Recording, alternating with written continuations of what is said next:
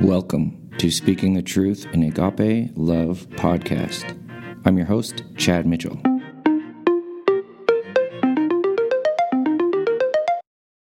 Welcome back, everyone, to the podcast. We're glad you're with us. I'm Chad Mitchell. I'm David Finch. It's good to be back with you. We're excited to be with you this evening and have a study with you.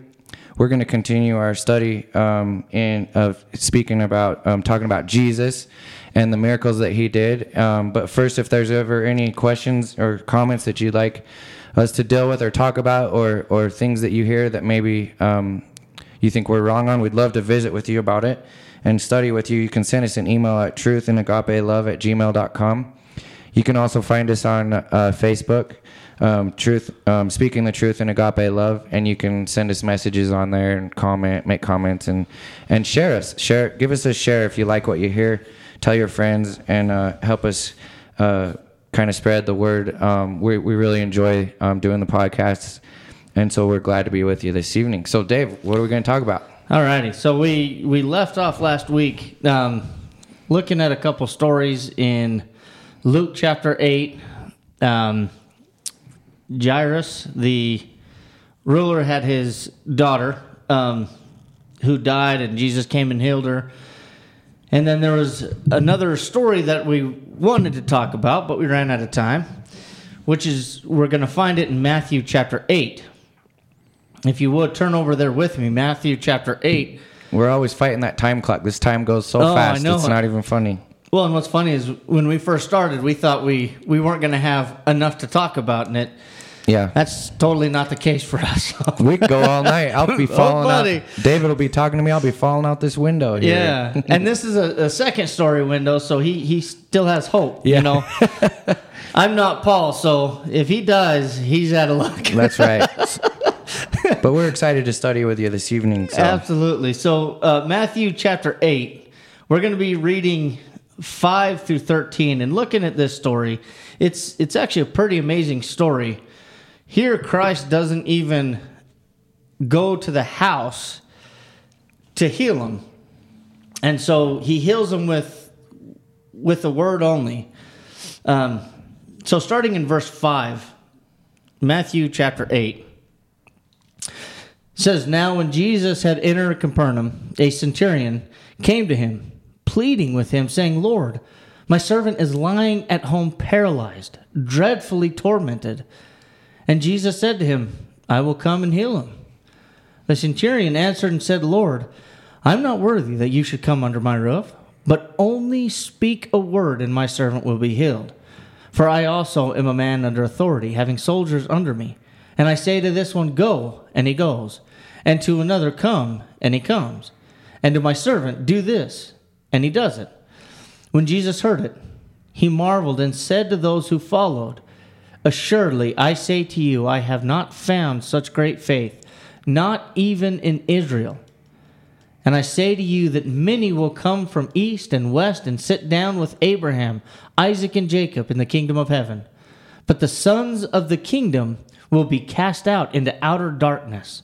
There will be weeping and gnashing of teeth. Then Jesus said to the centurion, Go your way, as you have believed, so it will be done for you.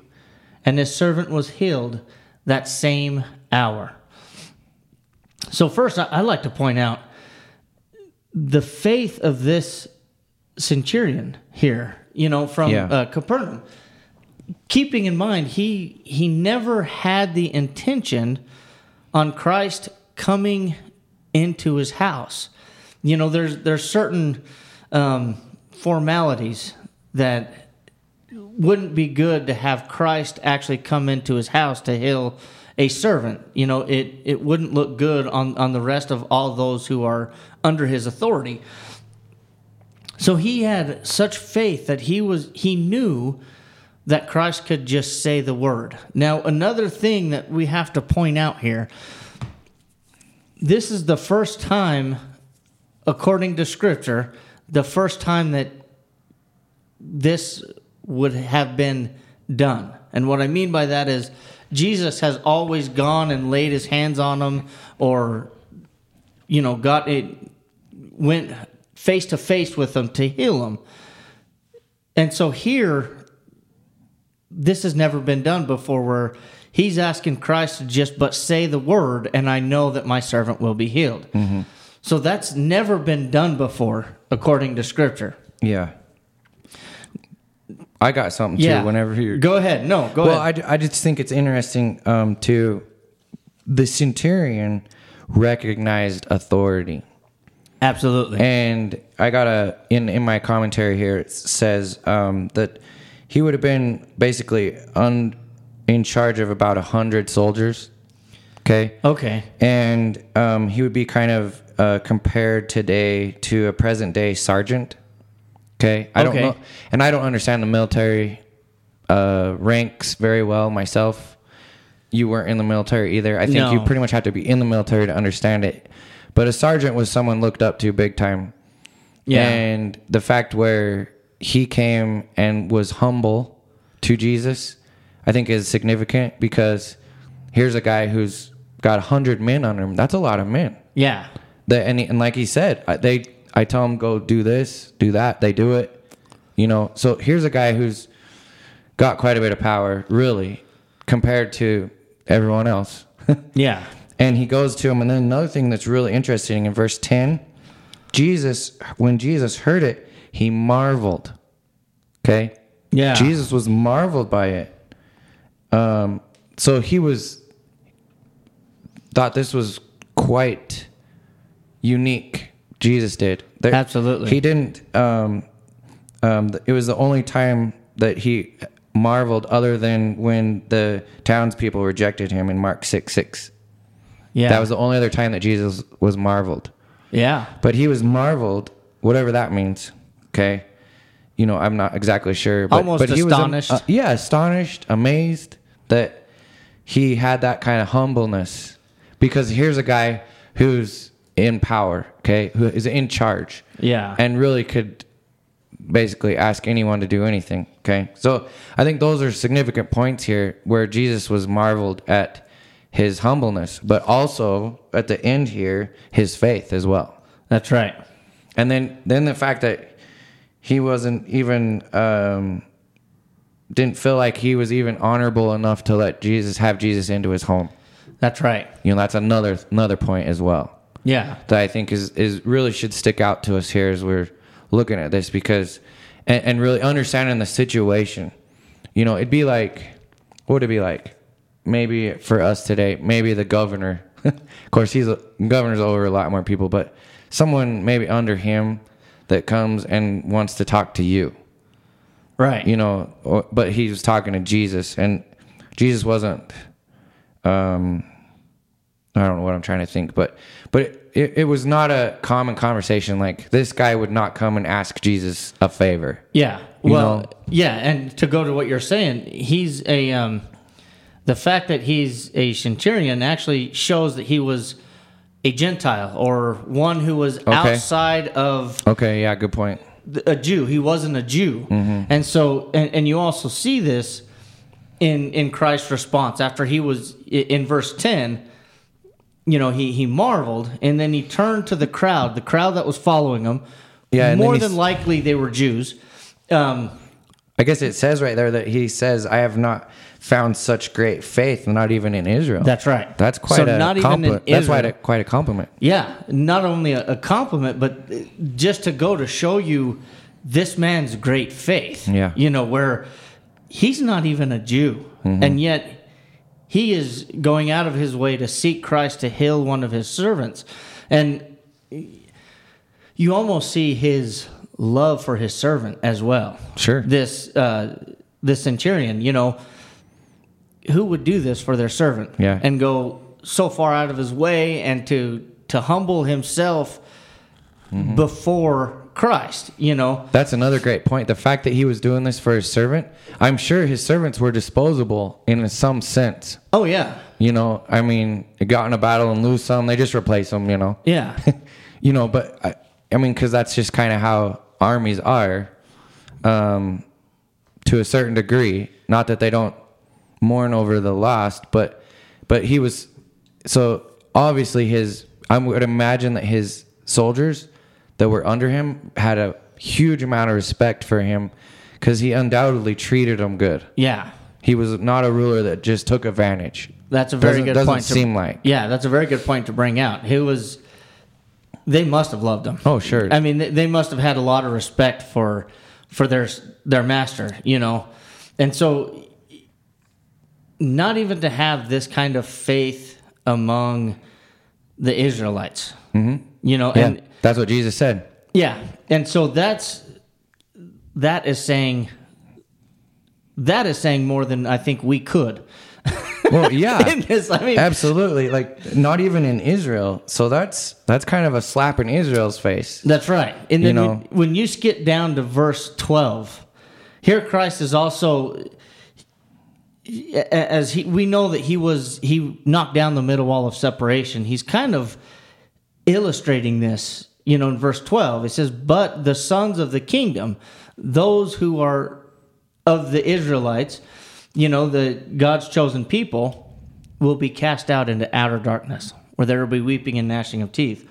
So even here, he's saying that others are going to come before Abraham, Isaac, and Jacob and be able to sit down in heaven with them. But the sons of the kingdom, the ones that have have always been God's chosen people, they'll be cast out. Yeah.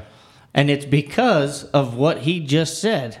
Not even in Israel is there faith like this. Yeah.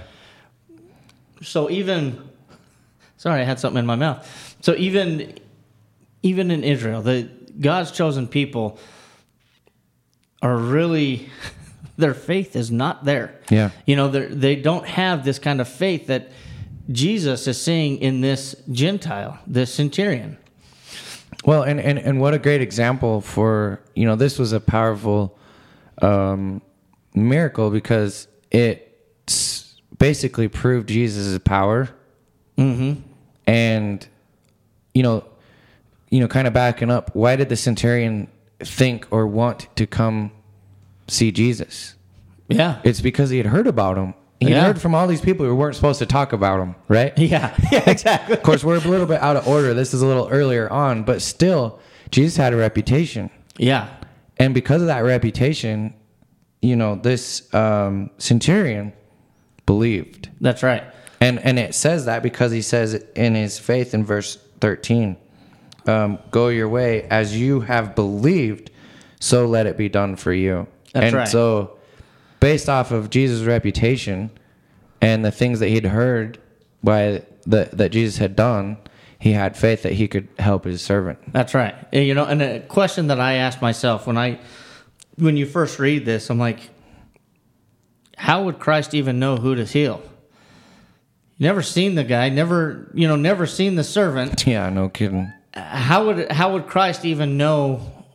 uh, You know, the the power of the Holy Spirit. Especially from the story that we talked about last week, where he felt the power leaving his body to heal the the woman with the flow of blood for twelve years. So here, how would he even know who needed the help? That's that's a question, you know, and the um, the centurion. Of course, I'm sure he thought about that. At least I would. You know, that, that would be my first thought. Okay. Never having a plan to have the Lord come into my house, how would he know who needs to be healed? Again, that's just the power of the Lord. Yeah, absolutely. And um, What about? And I got a question for you. Or Yeah. what did you have? no, go ahead. So uh, I'm kind of confused a little bit in um, verse 11, where he says, "And I say to you that many will come from east and west and sit down with Abraham, Isaac, and Jacob in the kingdom of heaven." Like, what is he talking about there? Is he talking about? He's talking about the spiritual kingdom, right? Yeah, And so the, there's many people who come to sit down with them. with with Abraham, sons- Isaac, and Jacob. He's he's referring to those who are outside of Israel, the the Gentiles. Oh, okay. So he's like, many will come from all over and sit down with Abraham, Isaac, and Jacob in the kingdom of heaven. So again, Christ came to knock down the middle wall of separation. That And all are invited. Many will come. That's so right. All are invited. And you know, a, a lot of times when Christ would say to the Jew first and then also to the Gentile. So first he came to preach to the Jews, which he is, and not even in Israel is there so great faith. And then it, he opens it up to everyone from all over, not just the Jews. You know, and I guess this might have made the Jews a little upset, maybe a little, oh yeah, Uh, because they were like, I can only imagine. Yeah, We're the promised people." Well, and especially when you think about it, how they would treat the Gentiles. You know, that's why they actually had the ceremonial washings, just in case if they touched an unclean person in the marketplace.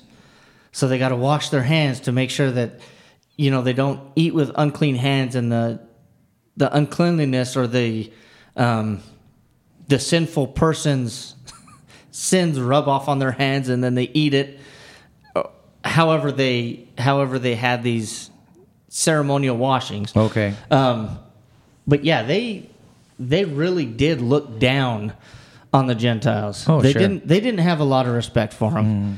and they. I'm sure in a lot of ways, as you you see it in the scribes and Pharisees, they boasted really bad. You know, I am special. You know, I am God's chosen people, and In a way, it almost made the Jews kind of miss out, you know, because they wouldn't accept Jesus, yeah, and they basically missed the train, you know. yeah, in a way because they were so arrogant and full of themselves they didn't see the fulfilling of the scriptures That's right. And you know, as it as it talks about in James four six, turn over there with me. okay James chapter four. Here's where I oftentimes think about, and the real problem lies because, at least for men, I can only speak as a man. We have a thing called pride, and Chad, me and you talked about Oh, this a little bit. yeah absolutely Yeah. sure we do We got some pride, you know, we got some problems with pride. But James 4 6 straightens it out. He says, But he gives more grace. Therefore, he says, God resists the proud, but gives grace to the humble. And this is what we see with, with the scribes and the Pharisees. The Jews, um, they boasted up and they were prideful. yeah God resists that. Well and maybe that's why the centurion um, had better faith because he was humble Yeah, you know absolutely. he, wasn't He humbly came before Christ, and Yeah. he's like, "I am not worthy that you come under my roof." yeah he'd not put himself on a high horse like the jews had That's right, and and just like that um, that story with the Pharisee who prayed, and you know, I thank you, Lord, that I I am who I am, and not like this tax collector, this heathen. Oh, yeah no kidding that's a yeah that's a great point Uh, you know, and that was the attitude that they had. You know, where it was like, I fast twice a week, I do Did all we- this for the Lord. did we um, study that in our class Yeah, it What- was. do you remember where it was let's go read it i want to read that Yeah, That- that's a great um, point I can get there. Hold on, I, I can see it too. Or yeah, you okay? You look right that up and because I, I think that's that's a great point because Yeah, you know we are is. we are um, we we do sometimes uh, have too much pride and we're boastful. Um, A lot of times we and, have and, too much and, and a lot of times it, it, makes us um, fall down, you know, um, and fail even more than we would have if we had just stayed humble. Yeah, Luke 18. Yeah, let's, look turn at that. I there. think that's a great verse that kind of goes along with this. Because yeah, this this illustrates the kind of attitude that you would What is it? Luke see. 18, what? Luke 18, we're going to read 10 through 14. You want me to read it? Yeah, go for it. Okay. 10 through 18. 10 through 14. 14. Okay. So uh, Luke 18, 10 through 14. Two men went up to the temple to pray. One a Pharisee and the other a tax collector. The Pharisee stood and prayed thus with himself God, I thank you that I am not like other men, extortioners, unjust, adulterers, or even as this tax collector. I fast twice a week. I give tithings of all that I possess. And the tax collector, standing afar off, would not so much as raise his eyes to heaven, but beat his breast, saying, God, be merciful to me, a sinner. I tell you, this man went down to his house justified rather than the other. For everyone who exalts himself will be humble, and he who humbles himself will be exalted. Yeah. That's a great. Uh, gut check there. Yeah, and and you know, it doesn't matter how how much work we do for the Lord. We cannot boast in our work. Yeah. You know, when you look at Romans twelve verse one, you know where where we're told to be um, a living sacrifice, holy and acceptable to the Lord. At the end of that verse, it says, "Which is your reasonable service." It's not that the Lord is asking too much from us. There's nothing that we can offer the Lord that that is um, worth salvation. Well, and I think too, I like the point that Brenda brought out in our class, our study Sunday. Um, this this man, this this man that went up to the temple to pray, the Pharisee. Um, he didn't have to tell God what he had done. Yeah, He didn't have to bring it up again. God knew. as if God didn't know already. Yeah, yeah, and so we shouldn't have to bring up these works that we've done yeah, as Christians or whatever, or whatever the case is. But we shouldn't have to bring these up because God knows. That's right. In, instead, you know, pray like the tax collector against the things that he's, you know, fallen and done. yeah. And this is exactly why we need to continue to try to be like Christ, because it doesn't matter how good we are or how righteous we become. When we look at ourselves and look at Christ, we will always remain humble. Mm-hmm. We will always come to the Lord like this sinner here, you know, that wouldn't even look up to heaven, this tax collector. He was, and if you don't know about the tax collectors, they were known Yeah. to um, take more from the people than what was owed. Yeah. And then they would pocket that money. Well, and and that was um their that was how they were given ability to um provide a wage for themselves was to add a little on. Yeah. But like you said, they would overdo that quite a bit. Yeah. and so they weren't yeah they weren't look i mean they probably you know i just love paying taxes right Yeah, exactly. so i mean i can understand i think we can all understand when we're faced with a tax bill or whatever or you know we see the amount of money that goes to our taxes it doesn't make us very happy sometimes Well, and just like uh, when uh, how I disagree with the uh, the government, how they use they the money Well, not only that, but they give themselves ra- raises. oh yeah like yeah they right give it a vote, but everyone who's voting will benefit from it. So it's like, Mm-hmm. Yeah. Mm-hmm. of course they're gonna you know pass it. Yeah. Well, and and I think this is a great, you know, th- this is a this should be a check for us. We should have this postered on the wall. Okay. Yeah. This should this make a great po- poster. For everyone who exalts himself will be humbled, and he who humbles himself will be exalted. Yeah. That'd make a great poster, wouldn't it? Oh yeah. Absolutely. So if anyone out there is listening, we can make a poster about that. Post it on the wall, and it could be a reminder for us every day to stay humble. You know. yeah. But you know, going back to our text here, you know, we were reading. Um, oh, where were we? In uh, Matthew chapter eight. Yeah, Matthew eight. You know where he's talking about. Um, you know where we because we kind of were talking about the Jews how they they were so much better than the the Gentiles. The Yeah. Gentiles weren't even worthy to hardly look at. In fact, I don't even know if they could interact with them or not. They weren't. We know from Acts ten when when Peter goes with the centurion, he says, "You know how it's not lawful for me to enter into your house." Yeah, right. So they, yeah, they they had the certain. They couldn't be associated with sinners. Mm-hmm. You know, they were outsiders. They were sinners, and what does righteousness have to do with unrighteousness? You Yeah. know, and so they did have that certain um, inability to be able to interact with them. And so, but from that, instead of still treating them like humans, they they treated them like less than, you know, um, unworthy to even be in their in their range of view almost. Yeah. Like, So so who is he talking about in verse 12 here of Matthew 8? But the sons of the kingdom will be cast out into utter darkness. so who are the sons of the kingdom? Who are the sons of the kingdom? Are the ones that have been God's people. So Okay. they are the Jews. Okay? They will be cast out. Okay. And That's why I say it's almost like they they missed the train here. Yeah.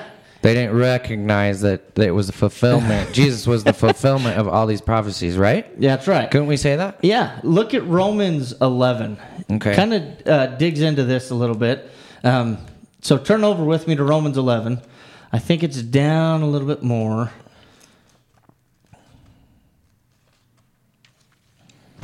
When he starts to talk about. So we can start in actually verse 11 and we'll just read through it. Might as well. So we, we keep things into context Yeah, here. go ahead. Romans 11. Romans 11, starting in verse 11, he says, I say then, have they stumbled that they should fall? Certainly not. But through their fall, to provoke them to jealousy, salvation has come to the Gentiles. Now, if their fall is riches for the world, and their failures riches for the Gentiles, how much more their faithfulness? For I speak to you, Gentiles, inasmuch as I am an apostle to the, to the Gentiles. I magnify my ministry, if by any means I may provoke to jealousy those who are my flesh and save some of them. For if their being cast away is the reconciliation of the world, what would what will their acceptance be but life from the dead? For if the firstborn is holy, the lump is also holy, and if the root is holy, so are the branches. And if some of the branches were broken off, and you, being a wild, olive tree, were grafted in among them, and with them became a partaker of the root and fatness of the olive tree. So here in, in verse 17, and if some of the branches were broken off, he is speaking about some of the Jews. They are being broken off. And so a wild olive tree who was outside of the the the natural root, right? Those outside of the the the uh, Jews can gra- can be grafted in with it and be be partaker in the fatness of the olive tree. Okay. And then as he continues, he says, "Do not boast against the branches." Again, pride, right? Yeah. But if you boast, remember that you do not support the root, but the root supports you. You will say then, branches were broken off that I might be grafted in. Well said. Because of unbelief they were broken off, and you stand by faith. Do not be haughty, but fear. For if God did not spare the natural branches, he will not spare you either. Therefore, consider the goodness and severity of God. On those who fell, severity, but towards you, goodness. If, notice that if, if you continue in his goodness, otherwise you, you also will be cut off. And so here's really illustrating what that um, verse 11 and 12 in Matthew 8 was illustrating. You know, the, the in verse 12, they were cast out. They they were broken off. You know, it, it, according to Romans 11, they were broken off so that the Gentiles can be grafted in. Yeah.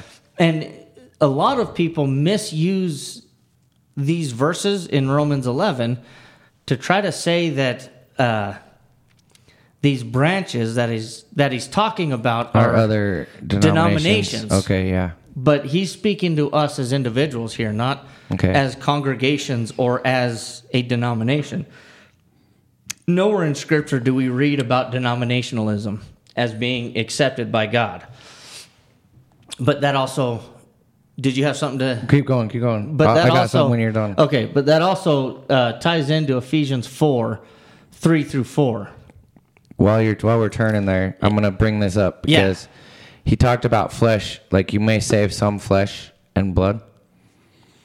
And you know how I was telling you the other day that I had an idea for you? It Yeah. just came back. Sweet. And and what it what it is, and I'm just gonna say it out here because it kind of relates. Um, Jesus's brothers were against him Yeah, when he during his ministry. that's right. Then we read who wrote the is it um, Jude? Jude was one of his brothers. Yeah, James and James and John. No, James and Jude. Yeah, James and Jude. yeah, James and Jude because we were talking about apostles the the, the people class, that, yep. that weren't apostles Yep. that wrote books of the Bible. Yeah. And and James and Jude were were Jesus' brothers. That's right. They were against him. Yep. Then all of a sudden, they realized what Jesus, who Jesus was, and and how he came to this earth, and they became Christians. Yeah. Well, And- how could you deny seeing him uh, raised from the dead? Sure. I mean, that's And so basically, I was thinking this is a huge faith builder for us yeah, because if Jesus' brothers could see it, so can we. You Yeah. know, his brothers were against him. They they they didn't want nothing to do with him. Thought he was crazy. You know. yeah, then they became Christians once they realized, once their faith, once they seen what had happened, their faith was built. They realized it was Jesus Christ, the Savior, yep. was the, their brother. Very strong point. Yeah, and they wrote books in the Bible. They actually made it. They actually were inspired writers. That's right. You know. And going back to James 4 6, he's the one that wrote, you know, God resists the proud but gives grace to the humble. Yeah. Where mm-hmm. he was Well- he was prideful at one point. Yeah, and and his brothers basically had to eat crow, right? Yeah. you might say. I mean, because they they were against him, and then all of a sudden they realized it, and they didn't let that pride get in the way, and they were obedient Yeah. to Christ, To the gospel. even though before they had they had condemned him. That's know? right. So I mean, that's quite a a great example for us that even though something in our life might be holding us back, whether it's a family member, um, someone who's already passed, you know, that wasn't a Christian, Yeah. that should not hold us up from seeing the truth and obeying, you know. That's right. And so, yeah, swallowing that pride and and basically, um, not missing the train like these some of these Jews did. Yeah. Yeah, absolutely. As and so I didn't want to get too far off on a tangent yeah, there, but no, absolutely. And so kind of to go back to what we were talking about in Romans 11, this, you know, these um, wild olive branches being grafted in are us as individuals being grafted in yeah. to the root, the one root. Mm-hmm. And, and that goes right along with Ephesians 4. If you if you found the time to turn there, Ephesians 4, 3 through 6, or actually we'll go 4 through 6 that's Ephesians 4, starting in verse 4. It says, There is one body and one spirit, just as you were called in one hope of your calling. Yeah. One Lord, one faith, and one baptism. One God and Father of all, who is above all, and through all, and in you all. You know, when you read that, Chad, how many ways can you please God? one, One way. Yeah. How many ways can you worship Him? one, one way mm-hmm. and so that's what we're faced with you know when when people try to to expand and to say that there's many ways to worship god and they're all accepted by god that's actually contradicts completely according to ephesians 4 4 through 6 yeah. I, i'm not a uh, very good. What do you call him? Plant guy. okay, like a what do you call it? Bio- biologist, maybe. okay Um, but you know, kind of going back to this olive tree, they would graft branches onto it, and it would start taking the nourishment from the roots, and it would grow another branch that would produce olives. Right? Am, am, I- clear? yeah and and that's what he's and that's what he's talking about here. As us, we're outsiders until we become Christians. We basically get grafted onto that tree, and and take advantage of the roots to That's feed right. us. And uh, you know, another way that I can think of is uh, grafting. Um, we used to raise cattle when I was a kid, and every once in a while, the mother would lose the baby calf, whether he f- freezes or gets sick and dies. And we'd we'd we'd hurry and go to a, a dairy and get a, a brand new baby calf to try to graft the calf onto this mother, but the mother won't Huh. take it because it smells different. It's not her calf. right So we would actually, and this is kind of well, maybe a little gruesome, but we would skin the old, the dead calf and tie this hide onto the calf.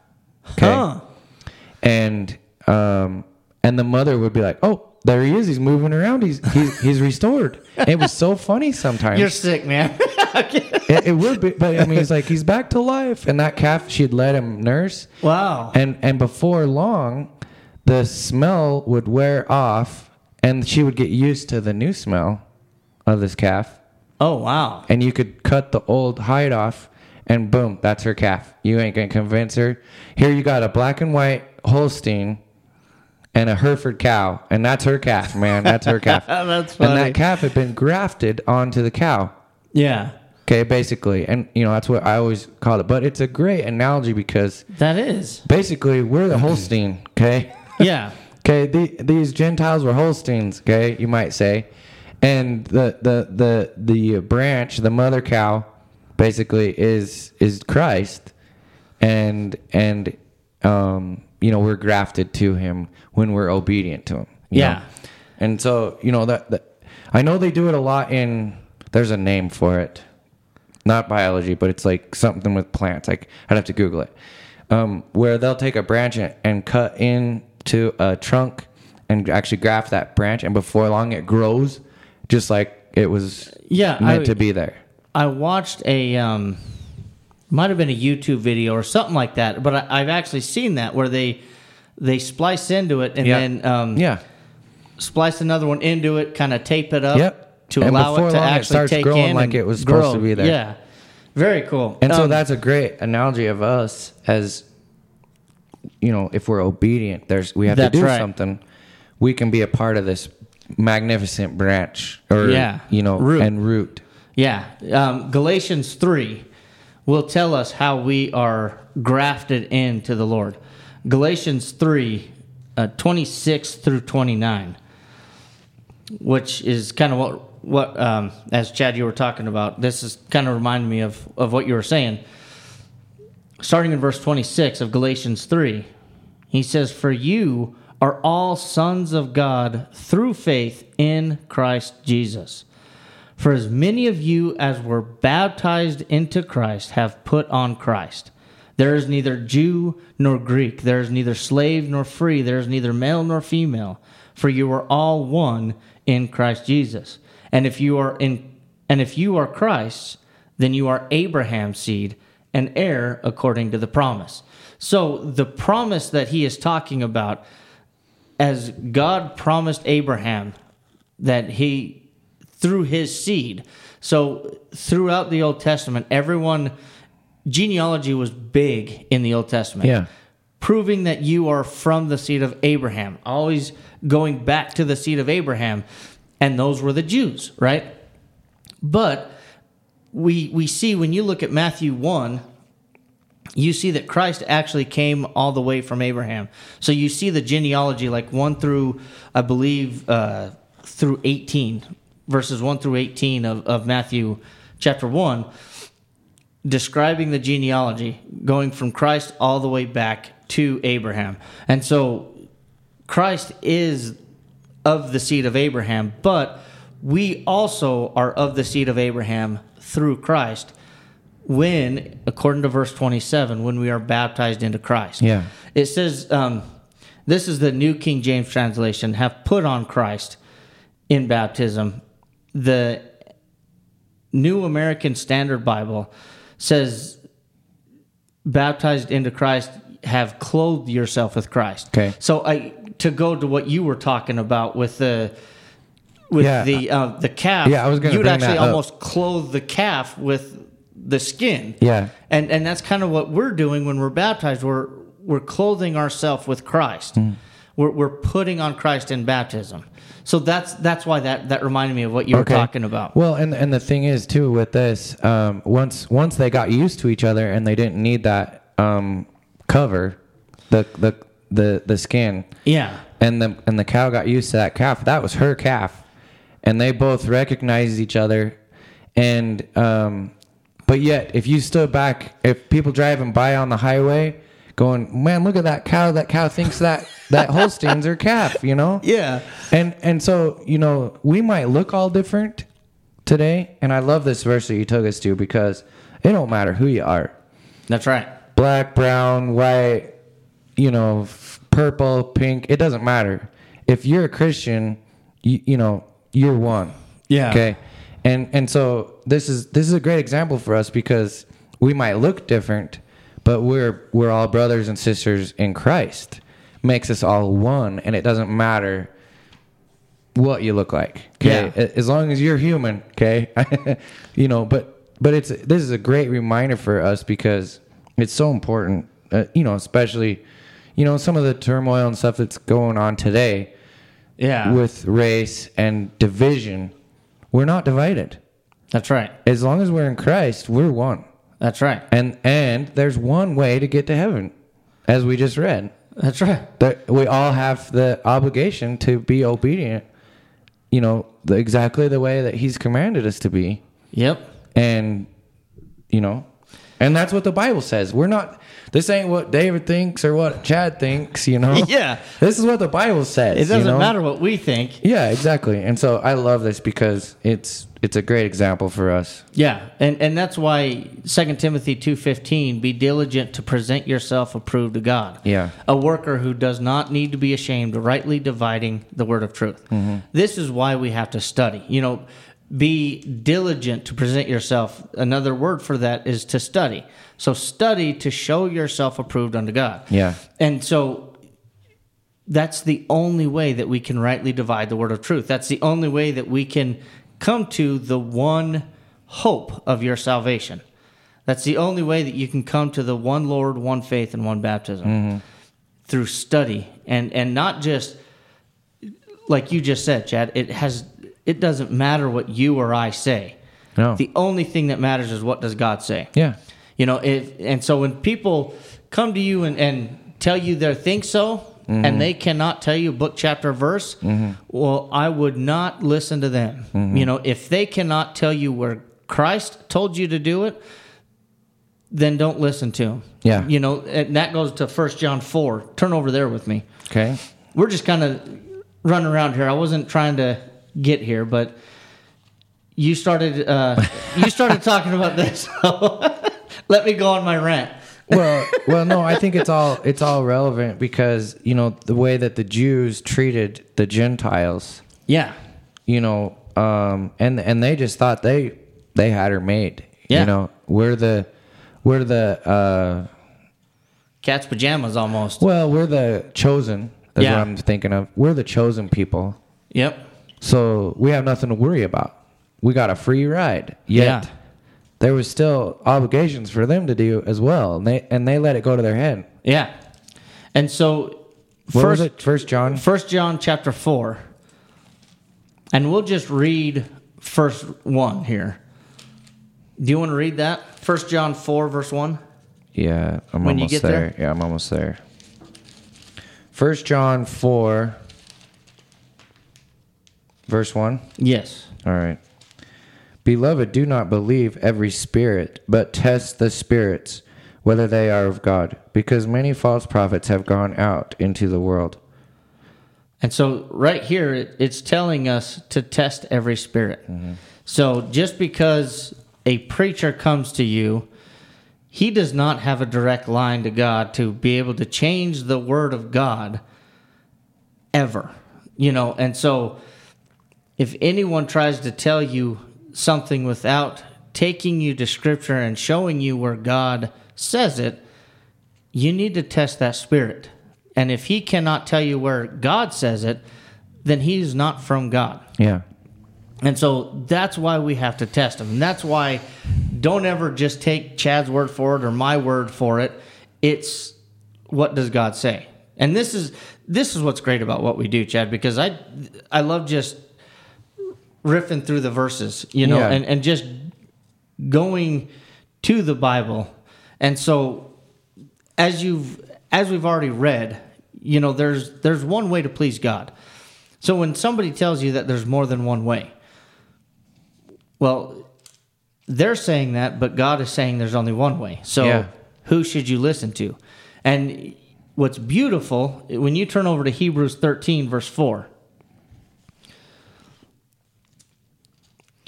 Hebrews 13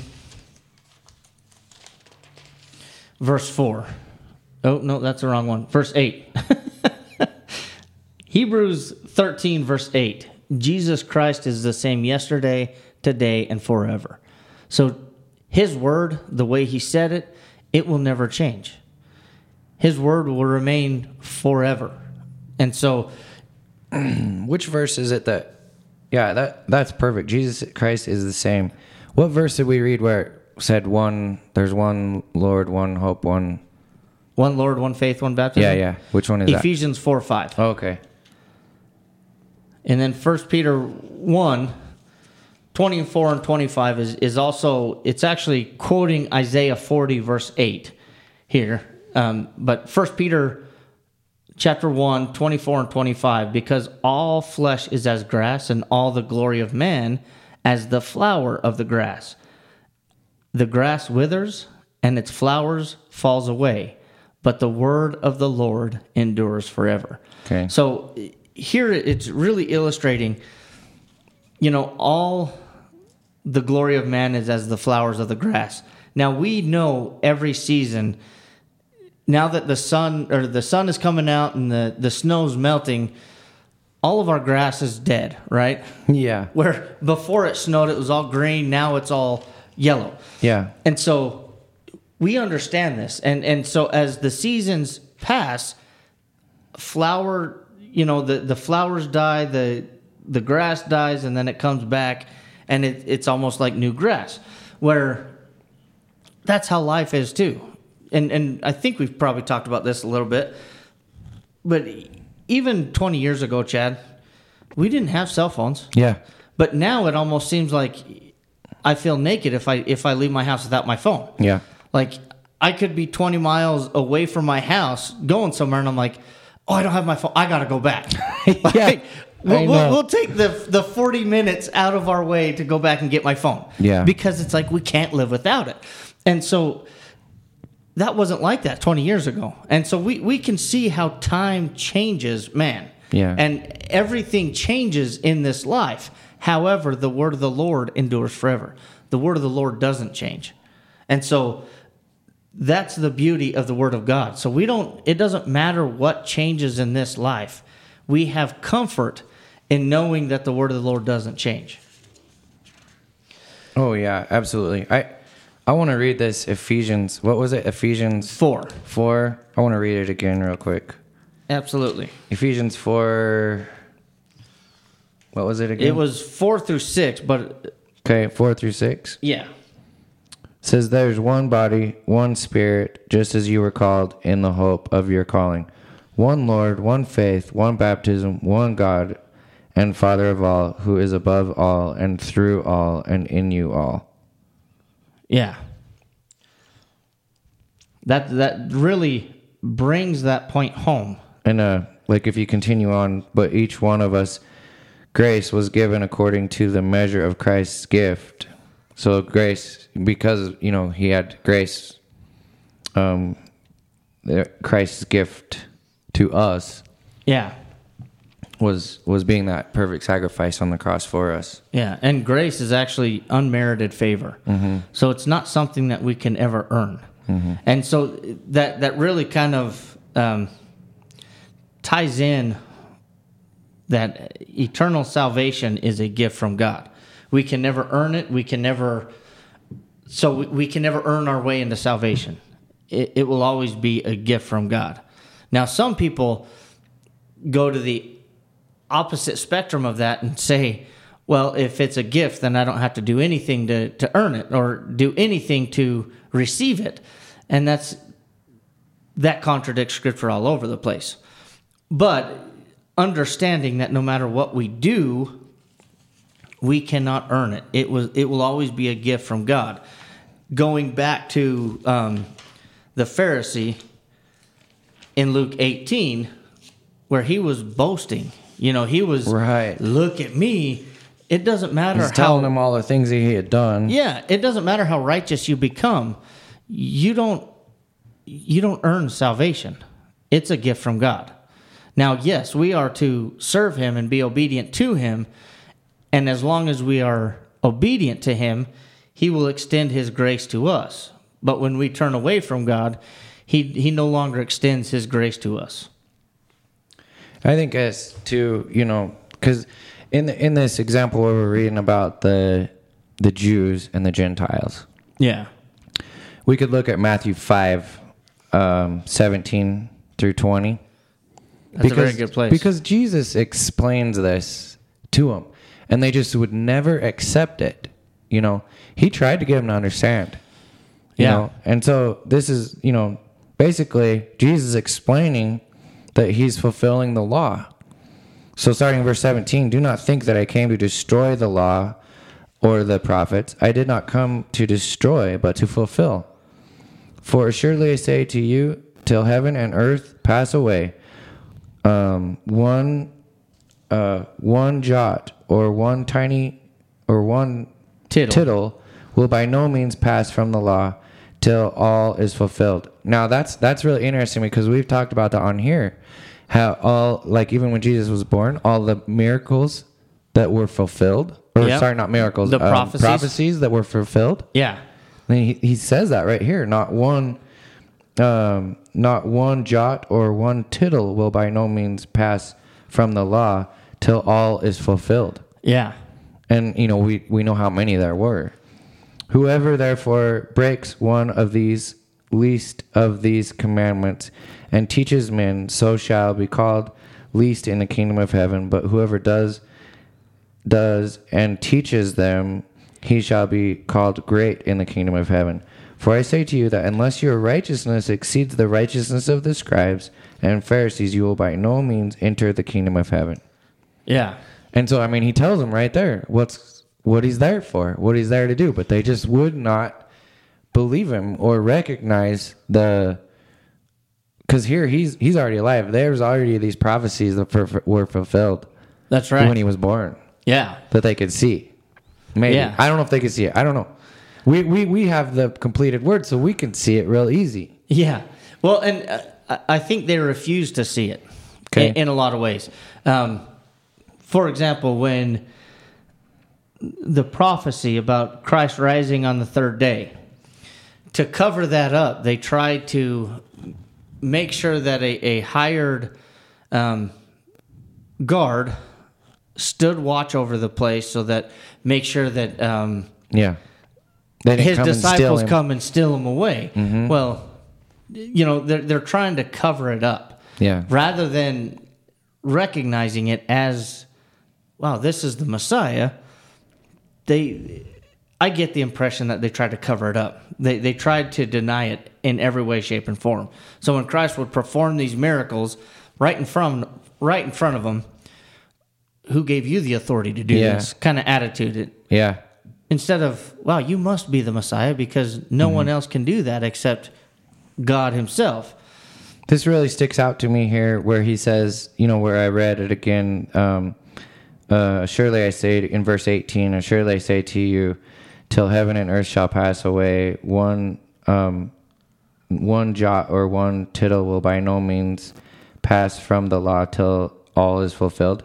Yeah. and it makes me remember we studied this past Sunday about how Jesus tried to prayed for the cup to pass from him three times. That's right. Even though he knew that it couldn't. Yeah. Because it needed fulfilled the his law and the the the prophecies need to be fulfilled in the way that he would die and and be resurrected. Yeah. But yet he still prayed that it, the cup would pass from him. Yeah. And that's how and how sorrowful you know how troubled he was about it. Yeah um in in another place it talks about how it wa he sweat as blood drops. Drops of blood yeah. And so sweat as big as, as blood drops falling to the ground Mm-hmm. i mean he was very intensely praying yeah But you see his willingness to yet still do the Father's will. yeah And and that's that to us is amazing. And to tie back to verse 18, understanding if like for example, when Peter cut the servant's ear off yeah and he says, "Do you not think I can now call upon my Father and and, and release me?" yeah you know, he um illustrating right there. If he did that, we would still be living under the law of Moses. yeah we would still be having to um, do all the sacrificing. And if you're listening in, if you don't understand the depths of how much sacrificing there was, read Leviticus. Yeah. A lot of people perhaps thinks that Leviticus is dry or it, hard Yeah, to read. it is, but- you know what, man, when you actually dissect it, there's so much they had to do, so much sacrificing, and and you know this is why when when you read through it, this is exactly why you can understand why the priest did not have another job. Like the the Levite tribe, Yeah. Everyone had to work and essentially provide for the Levite tribe, which is the you know the the priests were from the Levite tribe, and so you understand that they had to really dig in and dissect the Word of God to make sure that they're making these sacrifices correctly. Yeah. And so, man, it was a burden Yeah. to say the least. You know, and that's to put it nicely. It was a very big burden.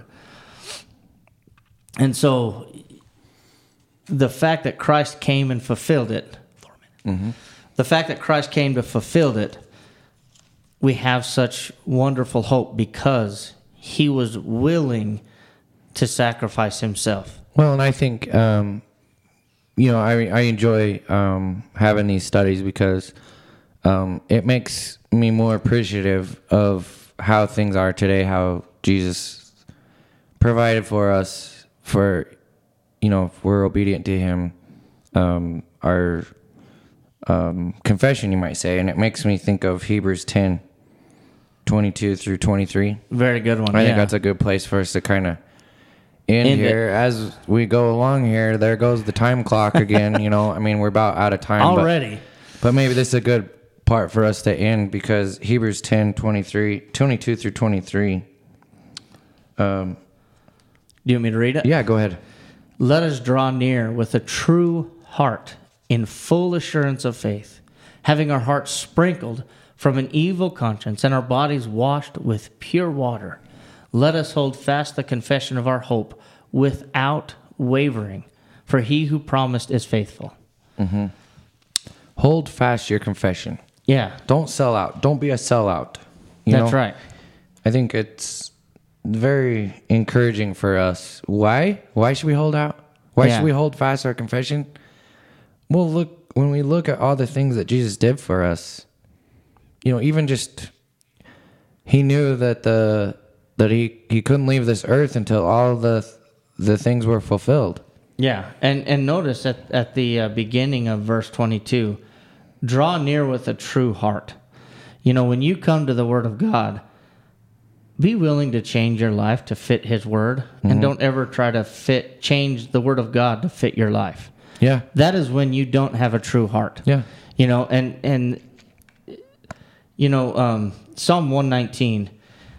I'm really digging into that that psalm right now. Yeah. But Psalm one nineteen, he has such a zeal for the word of God. He loves God's word. Yeah. Because it's perfect. And and so that's exactly how we need to come to the word of God. We need to love the word of God. And if that means that we have to change 20,000 things in our life to fit the word of God, Yeah.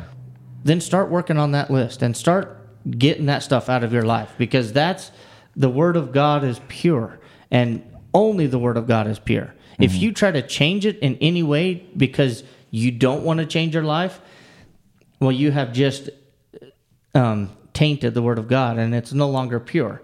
So make sure that that you you approach him and draw near with a true heart because that's exactly what we need to do.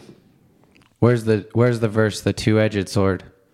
Uh, Ephesians four twelve. I knew you Or would. not not Ephe- Hebrews. Here, I'm gonna read it. Hebrews four twelve. Yes, Because that, that made me think of Hebrews four twelve. Very good. I I'm- hope I'm right. no, yeah, yeah. Okay, very good. I'm impressed. Um, so Hebrews four twelve says, "For the word of God is living and powerful and sharper than any two edged sword, piercing even to the division of soul and spirit." And of joints and marrow, and is a discerner of the thoughts and interests of the heart. And there is no creature hidden from his sight, but all things are naked and open to the eyes of him to whom we must give account.